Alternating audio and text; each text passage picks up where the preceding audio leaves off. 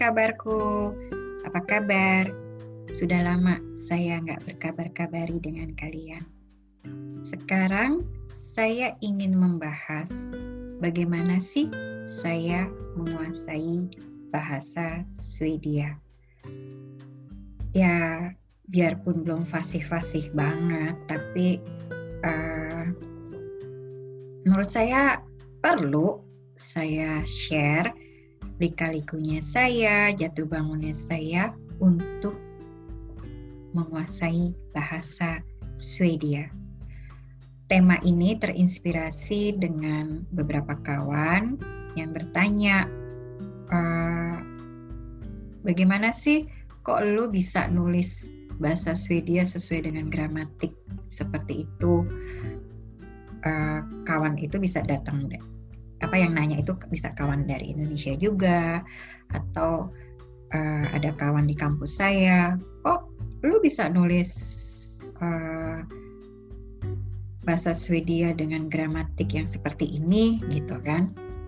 Ya pokoknya uh, tema ini terinspirasi dari mereka. Jadi uh, sekarang saatnya saya sebagai pendatang di Swedia itu ada salah satu fasilitas yang bisa dimanfaatin yaitu belajar bahasa Swedia gratis. Disebut dengan gratis, ya semua orang udah tahu lah karena itu dari uang pajak. Oke. Nah, selama kalian tercatat uh, di negara ini gitu ya sebagai penduduk di negara ini terus punya nomor wajib pajak yang disebut person number itu berhak untuk kursus bahasa Swedia yang diselenggarakan oleh pemerintah Kota Madia setempat. Dalam arti bisa mendaftar uh, di lembaga kursus bahasa Swedia yang diselenggarakan oleh pemerintah Kota Madia di mana kita berdomisili. Oke, contohnya saya tercatat di Kota Madia Sunduberi. Jadi ketika saya mendarat di sini, setelah saya urus semua, terus saya berakhir ya singkat cerita saya mendapatkan nomor wajib pajak saya, saya datang deh ke Sunduberi Fuksen Utbildning. Nah, Sunduberi Fuksen Utbildning itu Good Building itu education sebenarnya ya nama kota Madia itu gitu ya uh, sebuah pusat apa ya belajar untuk uh, orang dewasa yang ingin menimba ilmu gitu ya uh, yang dikelola oleh Kota Madia Sumiberi. Nah, di sanalah saya kursus uh, eh, SFI atau Swedish for Immigrant, Svenska for Invandrare bahasa Swedianya. Terus dilanjutin deh dengan kursus uh, Swedish uh, as second language atau Svenska andra språk. Nah, SFI itu apa sih? Uh, Swedish uh, as second language apa sih? Jadi gini, uh, SFI itu seperti yang sudah saya sebut adalah uh, Swedish for Immigrant atau Svenska for Invandrare. Uh, sebuah kursus dasar buat uh, apa orang-orang yang ingin belajar dan mengenal bahasa Swedia. Nah, daftar deh saya untuk bisa ikut uh, SFI course itu. Jadi saya daftar, terus ada introduction class, nanti ada assessment gitu kan, kamu akan di level A, B atau C atau D.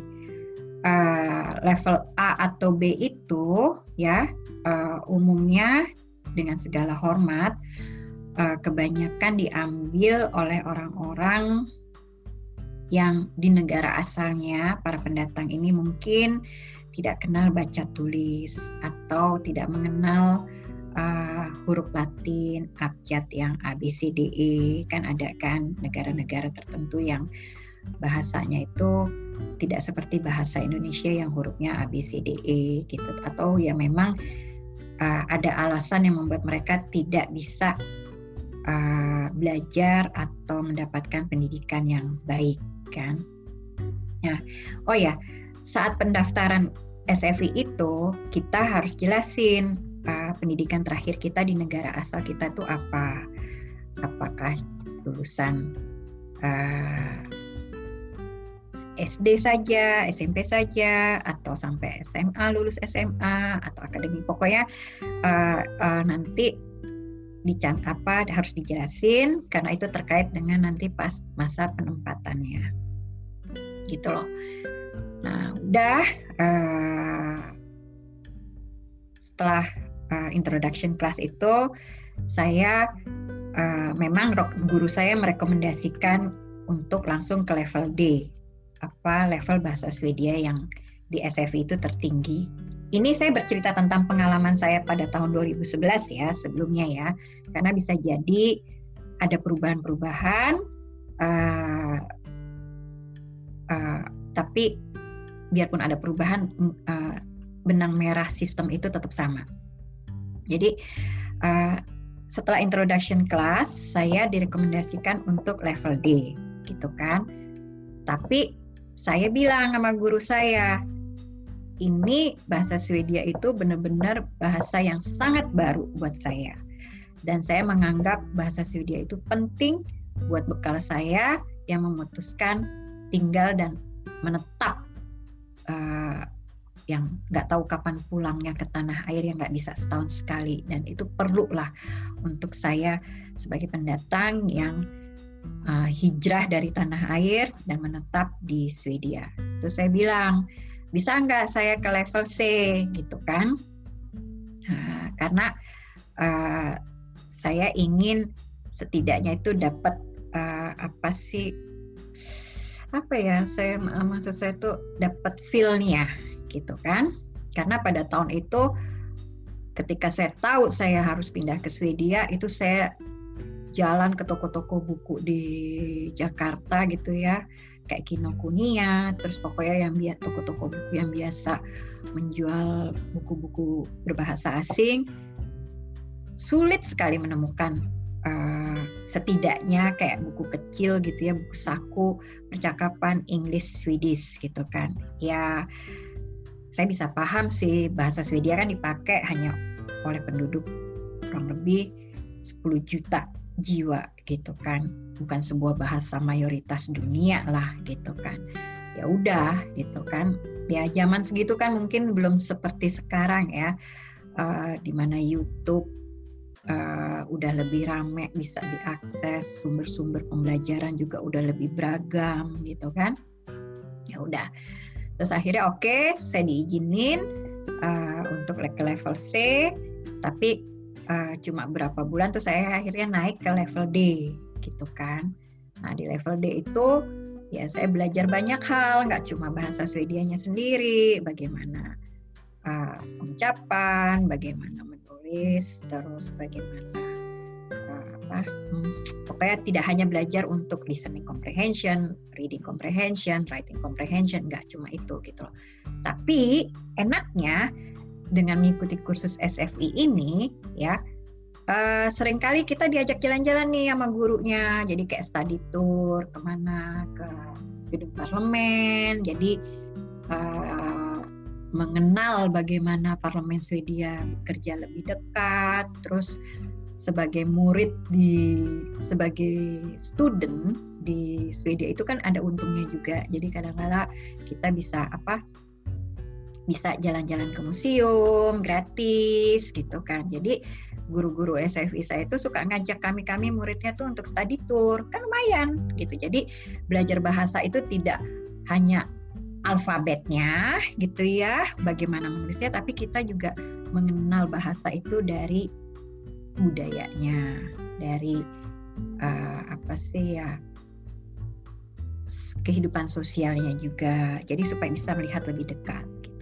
Nah, terus di level D ini untuk uh, masuk naik ke jenjang berikutnya yaitu Swedish as Second Language atau Svenska som andraspråk itu saya harus mengikuti national proof jadi ada national proofnya jadi itu dites lah semuanya ya listening comprehension reading comprehension writing comprehension pokoknya kalau lolos dari national proof itu lanjut deh ke level Swedish as Second Language course itu oke okay?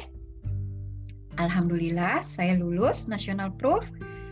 Terus saya daftar juga uh, ke kursus Swedish as second language. Nah, di zaman saya itu Swedish second as second language itu atau Svenska som andraspråk itu apa dibagi ada empat.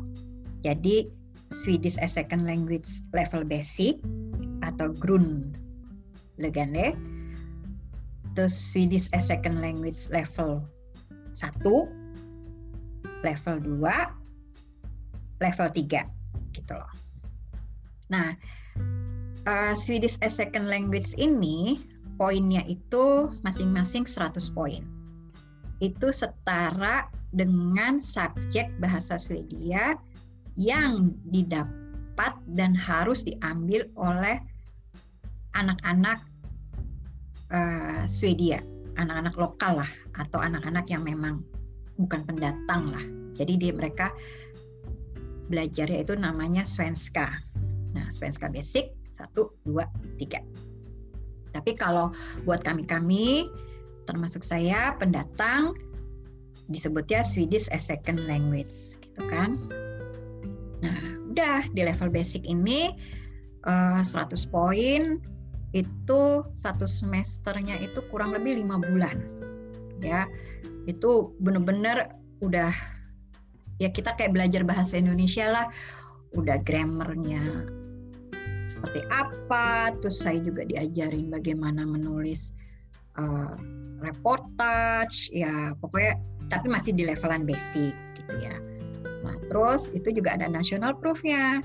Nah lulus lanjut ke level 1 Nah, level 1 juga ada national proof-nya, masing-masing ada national proof-nya naik ke level 2.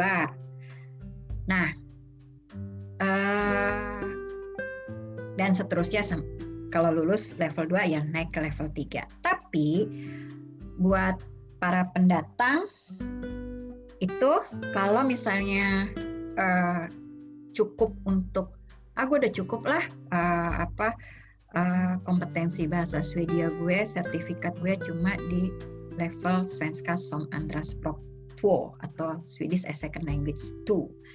Uh, udah cukup, ya udah gitu kan. Uh, itu bisa juga di zaman saya itu buat modal untuk kalau kita mau daftar uh, di apa misalnya kursus lainnya seperti kayak di levelan Irke Hochskola tapi tergantung subjeknya ya atau mau agak turun ke bawah yang levelan Irke Gimnasiat. Irke Gimnasiat itu kalau di Indonesia kayak sekolah kejuruan vokasi yang levelannya itu SMK atau SMEA atau STM. Nah, kalau Irke Hochskolan itu kalau di Indonesia itu disebut dengan levelan kayak akademi D1, D2, D3 gitu kan. Untuk sistem pendidikan Swedia nanti ada pada tema yang terpisah ya karena itu bisa membuat apa ya kita mengerti bagaimana sih sistem pendidikan di Swedia itu. Nah kalau uh, pengen apa sih pengen belajar di levelan bangku universitas, misalnya ada yang ingin lanjutin S1-nya di sini, atau ingin lanjutin S2-nya di sini, S3, S4, S5, eh enggak ada pokoknya sampai S3 gitu ya, itu wajib harus lulus Swedish as second language 3. Uh, eh, atau kalau anak uh, lokal gitu ya, uh, bukan pendatang, itu Svenska 3 karena itu the highest uh, Swedish level untuk bisa uh, daftar ke bangku universitas. Uh, kalau misalnya nggak uh, mau itu ya siap aja harus melakukan tisus gitu kan karena tisus itu kayak TOEFL test ya bahasa Swedia gitu karena untuk uh, subjek di universitas, subjek-subjek tertentu di universitas di Swedia juga tetap harus ada tisus ya biarpun sudah punya sertifikat Swedish as second language 3-nya itu. Jadi gitu. Nah, itu bayangin aja kuliah semua itu tuh uh, kalau yang kalau di di komun saya atau di kota Madia saya di Sundbyberg itu uh, satu semester itu lima bulan. Itu kelas normal. Silakan aja kalau misalnya mau ikut kelas intensif. Itu uh, apa bisa dua setengah bulan gitu loh. Ya, ya benar kan lima, eh, lima, lima bulan satu kelas normal semester musim semi musim gugur gitu kan. Tapi kalau mau intensif uh, itu uh, setengah dari lima bulan itu tapi harinya itu di zaman saya itu bisa setiap hari pokoknya maksimal itu 4 jam per hari. Gitu loh. Dua atau tiga hari uh, kalau kalau normalnya ya.